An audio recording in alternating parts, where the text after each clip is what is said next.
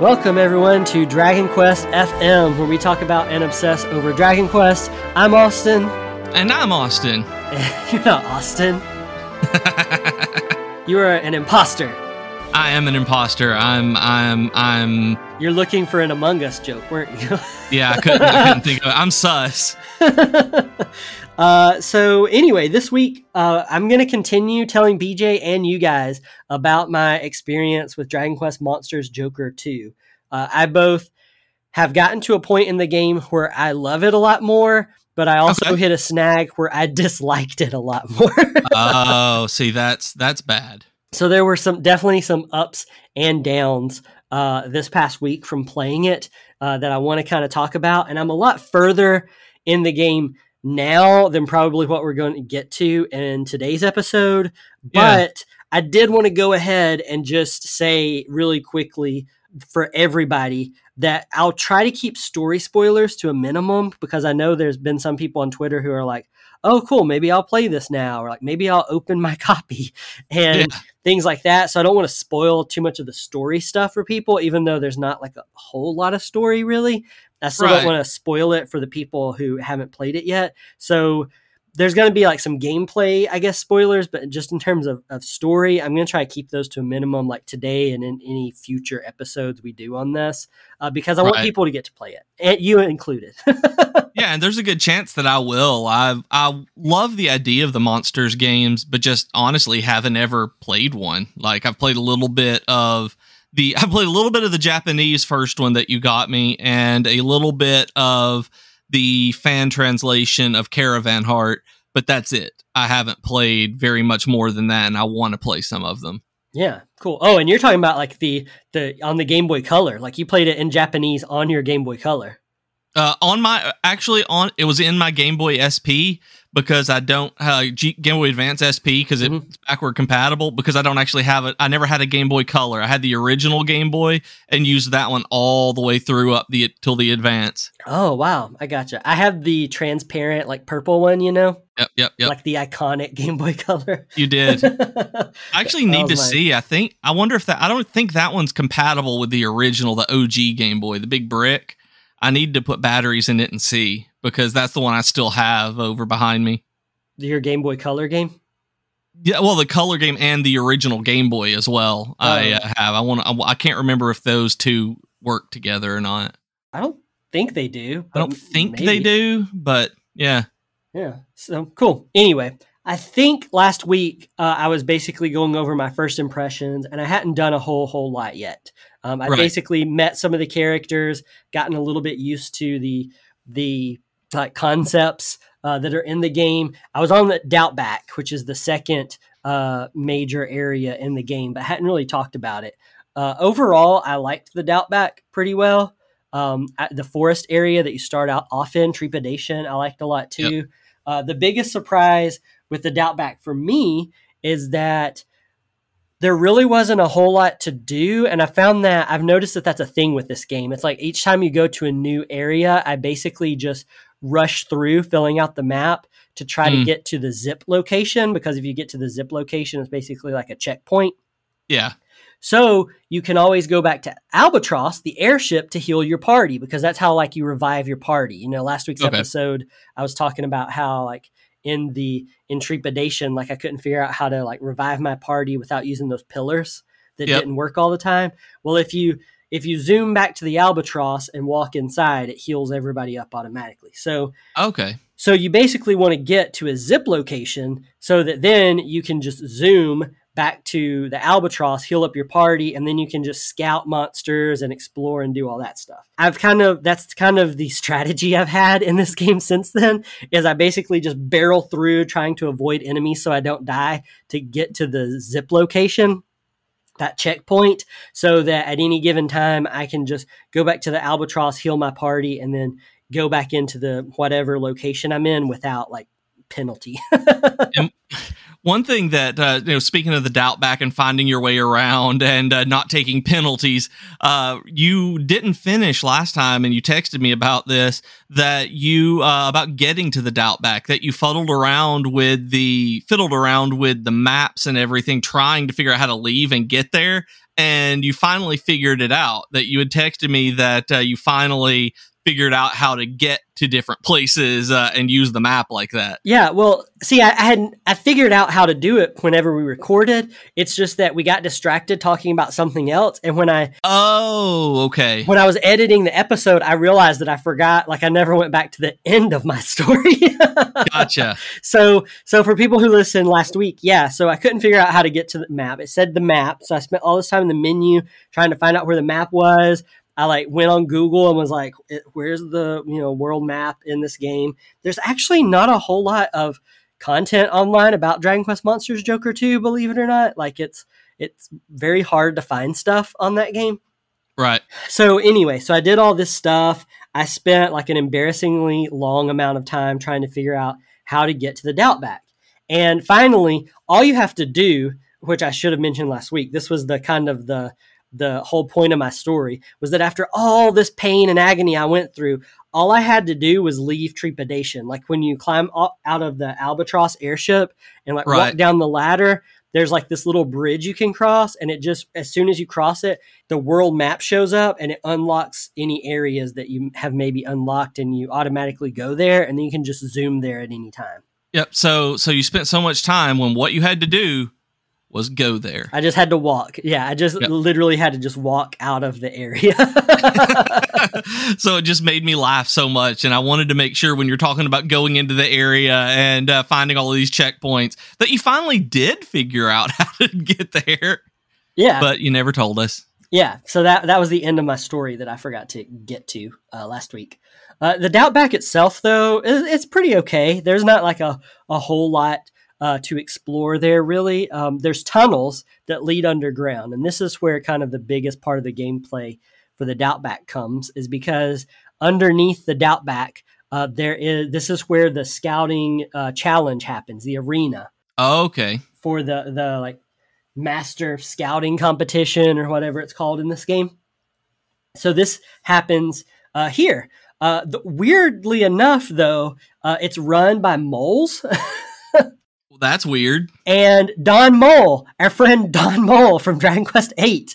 Uh, we wow. talked about him, you know, on the show like years ago. Uh, yep. Don Mole uh, is in charge of it, and he still talks, you know, like James Brown or something in this game as well. And so uh, he runs the whole thing. Uh, you go through and you uh, like at initially it starts with like rank F, I guess, if I remember correctly, and then rank E you can do back to back and then you have to progress a little bit further to do D, and then you have to progress a little bit further to do C, and then right. uh, that's that's as far as I've gotten right now. I'm ranked C, but then eventually, you know, there's B and A, and I don't know if there's S or not, but at some point you beat the game after climbing the ranks. Oh, that's how you beat the game. Yeah, like there's there's areas oh. to explore. It basically it works like this. Okay, so you you do rank F and E to unlock a new zone. Right. Then once you've completed like Doubtback and isolation, isolation is the next area. Then you can go back and you can do the rank D fight. And if you complete the rank D fight, then you unlock the Cragravation area. Um, Cragravation, oh, okay. you know, you remember how I told you that they're like based on like landmarks and isolation. Yep. Yeah. So there's Cragravation, uh, which is actually a very aggravating area. But um, I wonder why. There's Cragravation, and then it's like once you beat uh, Cragravation. Then you go and do the rank C stuff to unlock the unshore, which right. is like a beach area. It's like a shore, unshore. You get it? Yeah. Um, and so anyway, that that's as far as I've gotten right now. So so that's kind of the progress. And I'm sure once I get past the unshore, it's like I have to go back and do the rank B fight, and then I'll unlock the next area, and then you know so on and so on. So that's kind of like the the pace that the game is, is set at, and it's it's not bad. Um, it's still my what'd you call it last week? Quibble. I do, I yeah. do still have a few quibbles. Um, I do still wish there was more of a story there that just is non-existent right now. Yeah. Like there, there's some mysteries. You know, I don't want to get too far into it, but like you know, like you see a ghost of a character who is clearly not dead because uh, you meet up with them later. So it's like, what's going on? Why did you just see a ghost version of this? Uh, there's a pirate named Captain Crow uh, who shows up randomly uh, that you fight uh, his monsters. and uh, then it's like, well, what? Where is this coming from? What does this have to do with? And then so there's there's like little story beats outside of just finding like those members uh, of people, the people that were on the airship with you at the beginning. Like Yeah. there- there's more of a narrow narrative structure than just that, but it's still not really. Still doesn't feel like a story to me. Hmm. Yeah, I mean, I can see that from especially when the main when the main pillar of the gameplay is competing in a tournament, like the the they're that kind of limits the narrative that you can tell, like Yeah. that you can really go through. Yeah. So anyway, uh, I guess I I said I was bad at at the game uh, last week, Yeah. but I think I'm getting better. And the way I'm the way I base that off, the thing I base that off of is that so far when I've unlocked a new rank challenge, I've not really had any problem with it. Okay, so Uh, that's Like rank that's awesome. especially rank F and E were both like super easy. Rank D wasn't hard. Uh, rank C was, was a little bit like one of my monsters died, but it still wasn't like this huge challenge thing where like I was, you know, a lot of my monsters were dead or anything like that. So, so I think I'm better at it. so uh, so with this like i'm assuming you said that you had some aggravating areas and well some some areas where you you significantly disliked it was that during the craggravation area yeah, I'm gonna get there. I, I'm, I'm kind of working my way chronologically here, but yeah. So okay So at, at this point, after at, with the doubt back and everything, this is also where you rescue uh, Eugene Pool and you meet up with a new character whose name is Doctor Lump, uh, which Dr. is lump which I assume is like a Doctor Slump reference. i don't even know who that is Doctor Slump, Akira Toriyama. That's like his big thing before Dragon Ball. nope don't know that one Yeah, really? That's weird because you're like a big Toriyama guy. Doctor Yeah, Slump. don't- Yeah. yeah i don't know that when you said dr lump i was just thinking about like dr pimple popper and stuff like that like No. ooh dr lump No, they call me Doctor Lump. no yeah, so Doctor Lump, which is it's, it's got to be a Doctor Slump reference, yeah that makes sense and he's a lump mage, so it's like a double pun. he's, a, he's a lump mage, and he- he's a doctor, and he talks in like a stereotypical German accent. Um, Yeah. So it's always like Z, and like you know his W's or V's Right. and stuff. You know, his like the key to powerful monsters is monster synthesis. so and of course the german is a mad scientist like of course they would go with that stereotype Yeah, and so anyway, once you get meet up with him, he goes back to the albatross, and you talk to him, and that's how you synthesize monsters. You, your monsters have to be level ten before you can synthesize them, which I kind of get. I kind of understand, like because they don't want you just immediately scouting a monster and then being able to synthesize it. And usually around the time of like Cragravation, the monsters that you encounter are past level 10 anyway, so it's not that big of a Mm. deal. But initially, for those like first three areas, especially, it's kind of obnoxious because I scout a monster and it's only like level four, and then I have to Right. spend time leveling it up only to like synthesize it with something else, which once you synthesize it, it's back at level one.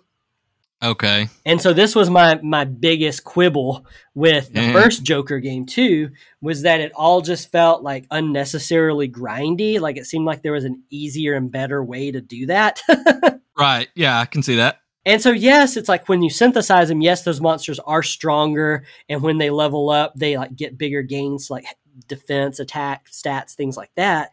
But still, it's like there's just something like kind of that I can't get into because it's like I get to a level 10, I'm going to synthesize it with another monster. I start back at one. Oh no, I got to level it up again before I can tackle more of the story.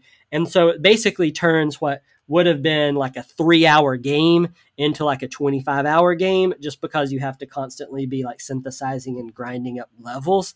And that's not Yeah. necessarily something that I want in a video game. Yeah, the games that put artificial barriers to to finish like that are to to continue.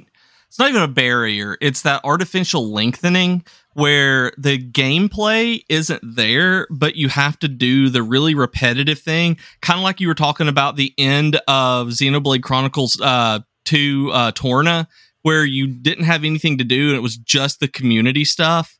Where Yeah. it wasn't, it wasn't anything that advanced the game. It wasn't you know, paying a whole lot into the overall narrative. It was just busy work to get you to spend more time in that game. And it wasn't even, and like this with the synthesis, it's not even something where it feels like you are, and it might further on. It's just from me hearing it. It doesn't sound like Pokemon breeding, where you're still left with the parents afterward uh, and a new baby. It's that you are, you know, resetting everything basically, and so it seems more frustrating than yes, you are correct than what it should. Yeah, and that's the big thing is that you don't keep the parents; they disappear. And so, like one of my one of the monsters that I've synthesized now is a Drake slime, mm-hmm. And this is like the second or third synthesis form that I've gone through of it. And so, it's a really good healer. It can heal really well, at least at this point in the game. It has like zing and reheal and all this other stuff. Okay, it's a really good. It's pretty powerful. Like it can hit pretty hard if it just normally attacks but it also has access to like magic attacks that hit multiple enemies at once. So that's like my baby. That's like the MVP of my party. I have like kept this right. thing for hours now. And I don't want to ever synthesize it because it's like I like it, it's good, I know it's good, and right. I don't want to synthesize it with another monster and then have all that ruined. And so there's like a yeah. there's a major lack of incentive uh, oftentimes with monster synthesis in this game because I don't want to lose parents, especially once I get to a monster that I'm attached to and I really like. Yeah, I actually had that problem in Persona 5 because of the way that you have to synthesize monsters. Like you you have your personas and you have to get rid of the you kill the ones that you uh that you want to make out of make the new one out of and I have avoided a lot of them because I only have one copy of the the parent, quote unquote, and it I don't want to get rid of it because it's my favorite favorite creature to use. So it's like I don't like whenever I've worked on something and grown attached to it that I have to get rid of it just for the the sole purpose of moving forward with numbers. Yeah, I sure. want to be able to keep my starter Pikachu the entire way through. or at least, you know, have it evolve where it's like the same monster, it's just evolved a little bit. Yeah, exactly. Yeah. Yeah, that's my thing too. So I got a few more things to talk about. Like we got to get to isolation today. But before we do mm. that, I think it is time for a little shameless self promotion. We're so shameless, we're so shameless. We need your help. We need your help. We need your cash. I, I, I don't know what to say about that song. It's I don't know. It's not the worst thing you've done. That's but it's not. That is true. But it's not the best. It's not my favorite. It's not. It's not the best. it's like a mid tier, uh, shameless song. like Garth Brooks. Aww. Aww. Garth Brooks is listening in, right now, and he's really offended. if if Garth Brooks is listening to this, hi Garth, I'm sorry. We do have a Patreon page, which I'm going to let BJ tell you guys about. You can get all sorts of cool stuff at our Patreon page, like stickers and mugs and mini medals. And you can go to patreon.com slash DragonQuestFM to get those. And if you stay a member and you stay a subscriber, you get cool stuff um, like the mugs. And then we're also working on a few uh, like RPG things uh, that you'll have early access to and uh, exclusive stuff as we get further into that. So uh, so patreon.com slash Dragon Quest FM. Yeah, for sure. I guess getting back over into Dragon Quest Monsters Joker 2 here. Yeah, the monster the whole monster synth- synthesis thing is really frustrating to me, especially whenever I think I'm going to get a cool monster and then it ends up being kind of awful. Uh, like for instance, the uh, Boreal Serpent, which is like a giant blue dragon that looks really cool, right? Yeah. Yeah, I saw that in your party that you had posted. I was like, that's really awesome. Yeah, it takes up two slots instead of one, which means oh. if it's oh. there, I can only have it and a one slot monster in my party at a time. Um, okay. And to me, the it isn't. It's more powerful, yes, but it's not more powerful enough to compensate for having two monsters there. Oh, I gotcha.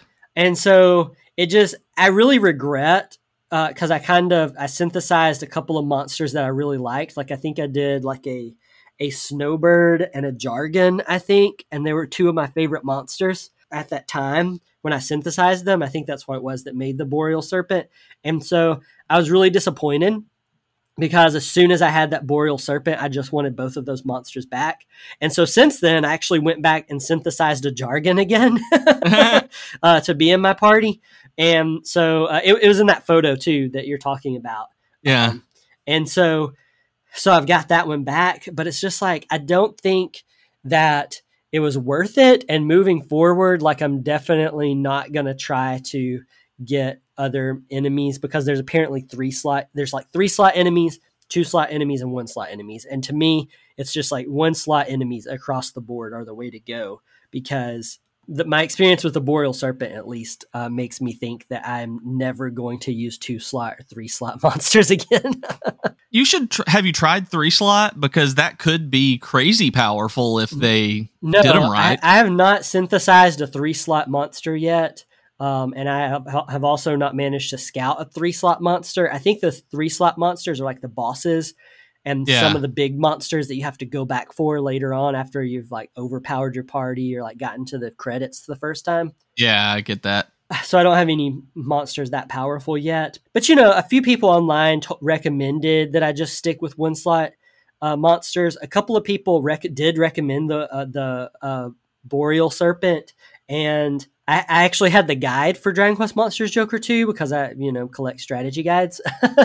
yeah, I remember you showing a picture of that when it came in. And uh, and so I've had that that I've tried not to look at too much because I don't actually like using them when I'm playing games. Yeah, I don't either. I like to look at them for the for the art, but I don't like to just sit there and like, you know, be poring over a book the entire time I'm trying to play a game. I stopped that. The, the one that stopped me doing that was Final Fantasy IX because of how terrible the uh, strategy oh guide God. was. Yeah, because they were pushing the play online thing. Uh huh. When it was useless, I was like, well, I can just play this anyway. I, I, can just get through this. I hate this. So I stopped using them then, but I used to like it. Like Final Fantasy 7 and 8, to go on a tangent here, those I enjoyed going through with a strategy guide, like finding stuff, not knowing it was there, which I do now afterward once I uh, read the strategy guide after I finished it. But nine, I was like, yeah, I'm not doing this anymore. And uh, so, like you now, I just don't even bother with them while I'm sitting there. I don't look at the same at it side by side anymore. It was actually it was actually Final Fantasy IX that made me quit as well because because it was such garbage. And it was it was total garbage. And after that, after I bought the the strategy guide for that game, I actually didn't buy them for a little while. And then around the time that Final Fantasy twelve came out on PS2 oh, and yeah Legend of Zelda Twilight Princess came out. Right. I was like, you know what? I really want the guides for this game. I don't think I'll use them, but like, and like Twilight Princess had like a nice collector's edition for it.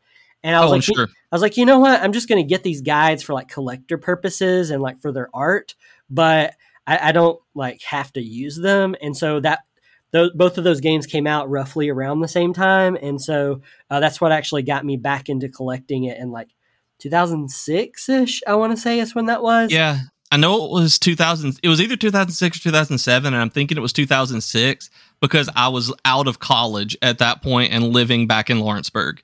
So I remember getting Final Fantasy 12 and trying it uh, when I was living with Luke. Yeah, but but yeah, Final Fantasy 9, which came out in like 2000, was definitely the reason why I quit buying strategy guides for a while. And there was a good like five, six years there that I just mm-hmm. didn't buy any because Final Fantasy IX's horrible. I love that game, but that strategy guide is just awful. Like, yeah, the strategy guide is Duke, and I'm trying to think like if I've actually bought any strategy guides since then. The uh, like I've looked at the ones that I've got in the back. I have them. I have them um, piled up in the floor over there with old ones, but Final Fantasy VIII, uh, I've got like I can't think of any that I bought after that, like other than what may have come. When did Diablo two come out?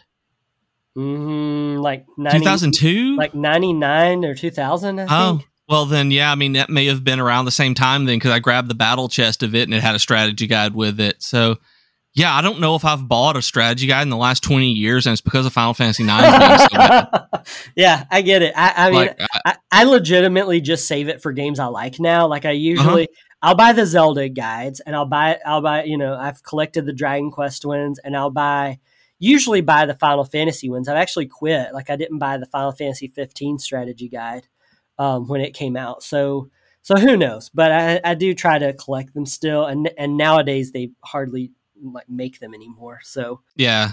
And so the ones I end up do having are, are the smaller um, tip guide kind of things that come with some games, that kind of thing that may be included with the art book. yeah, the guide going all the way back now. Uh, the guide for Dragon Quest Monsters Joker Two also recommended the Boreal Serpent uh, for at Oh. that point of the game. Uh, not to disagree with whoever wrote those that book, but they are wrong because I do not think the Boreal Serpent is really that good. Like I definitely think having two other monster one slot monsters in the party is more advantageous than having a Boreal Serpent and one other monster. Well, it's really hard to balance those kinds of of encounters and those kinds of creatures because you have to take into account like the different. Uh, and I know you didn't play uh, WoW, but it may be the same in Final Fantasy 14. The difference in having like a two handed weapon versus uh, like as a healer or something, the two handed weapon versus the uh, the main hand and offhand.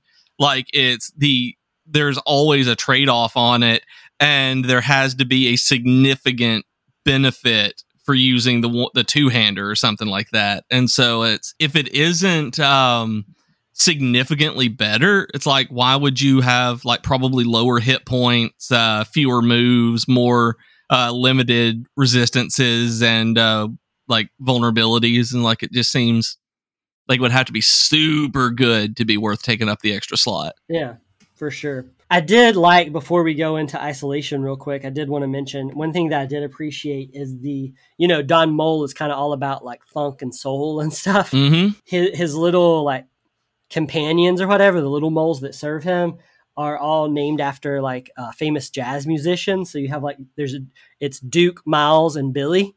Nice. Yeah, so I thought that was pretty cool. That's a good one.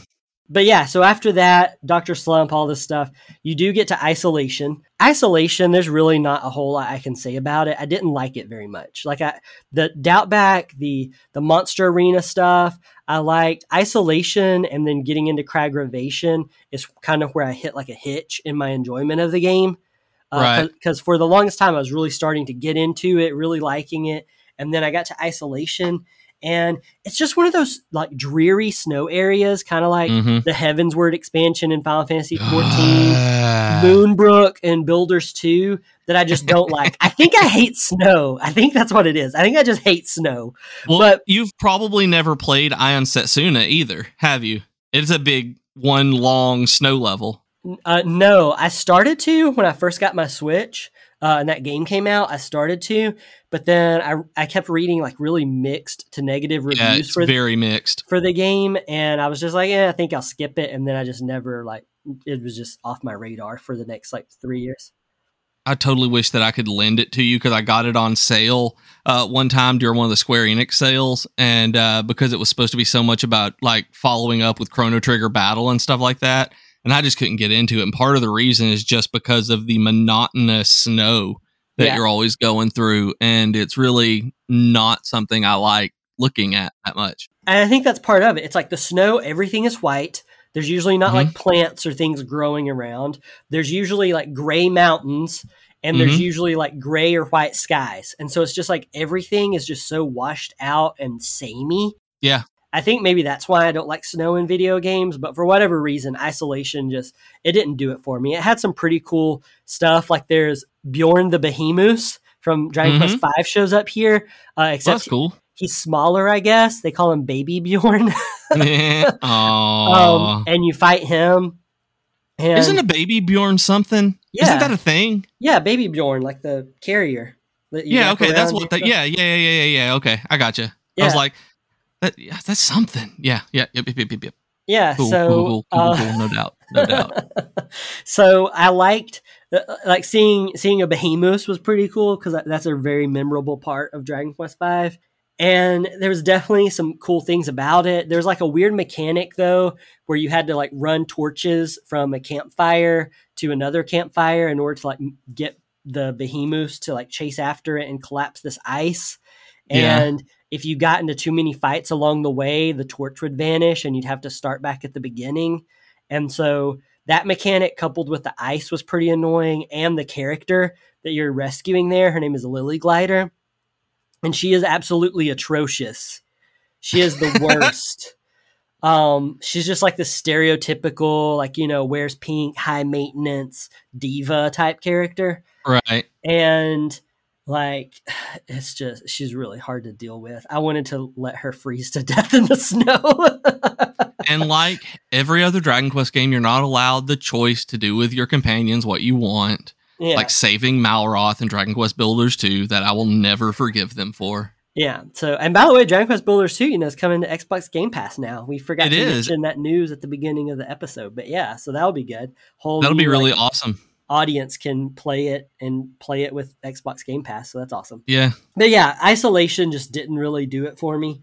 It's not. It's it's more about the design than anything. Uh, like I've gone back there to level up some of my like level one synthesized monsters since then, and, and Yeah. it, it's been okay. And then it's just it's kind of just that one two punch of isolation and then Cragravation um, was a little bit better. Like you start off more of a desert. You're like like at the foot of a mountain, and there's like a desert area with like the scorpion enemies and stuff. Right. I love desert areas for some reason. And like I don't like snow areas, but man, you make it tan and sandy. I'm good. Desert is is about 50-50 for me. Sometimes I love it, sometimes I hate it. But this you don't stay desert very long. Like once you climb Uh-uh. up a couple levels, it starts getting snowy again, and then by the time you get to like the zip portal, uh, it's all snowy and like foggy and hard to see stuff. Um, And so, so Cragravation, closely followed by Isolation, was just kind of like a not ideal kind of situation for me. It just was kind of like two areas that I didn't really like. You also, I don't understand this this monster. Uh, you know the Griffin monsters in Dragon Quest that have like the wings Yeah. and like they usually have like an eye in the middle of their forehead and like a tongue Yep. dangling out of their beaks. The enemy in this one is called Jamiris. Jamiris? And I don't understand that. I went to school with the Jamiris, so the whole time I was fighting this thing, I was like, "Forgive me, Jamiris."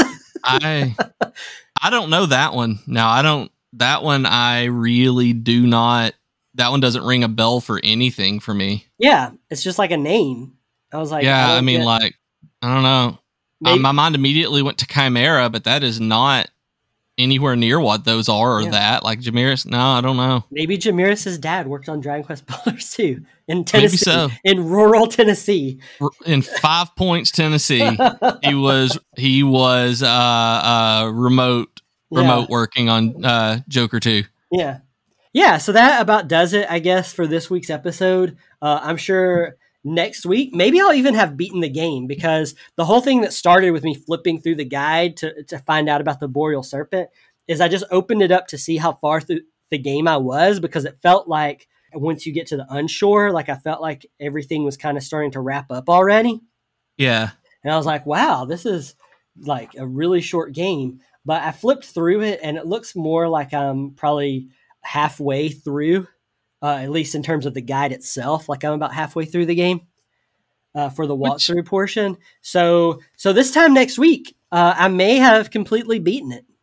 You may have, and then that'll be interesting to see if you have gotten hooked enough on this to go into the end game and doing post game stuff. Yeah, I'm thinking no. but, Maybe. but that might change. Yeah, my, my Yeah, I mean- on it might change. I mean, I have A lot of games will get you by the end of it. It's like, you know what? I am having a good time and I don't want this to end. Yeah. So so we shall see. We will see how how much I like it uh, later. Yeah. on.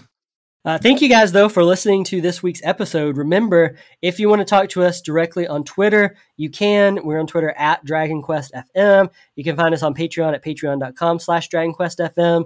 And if you want to talk to me directly, you totally can. I am on Twitter at DragonQueston.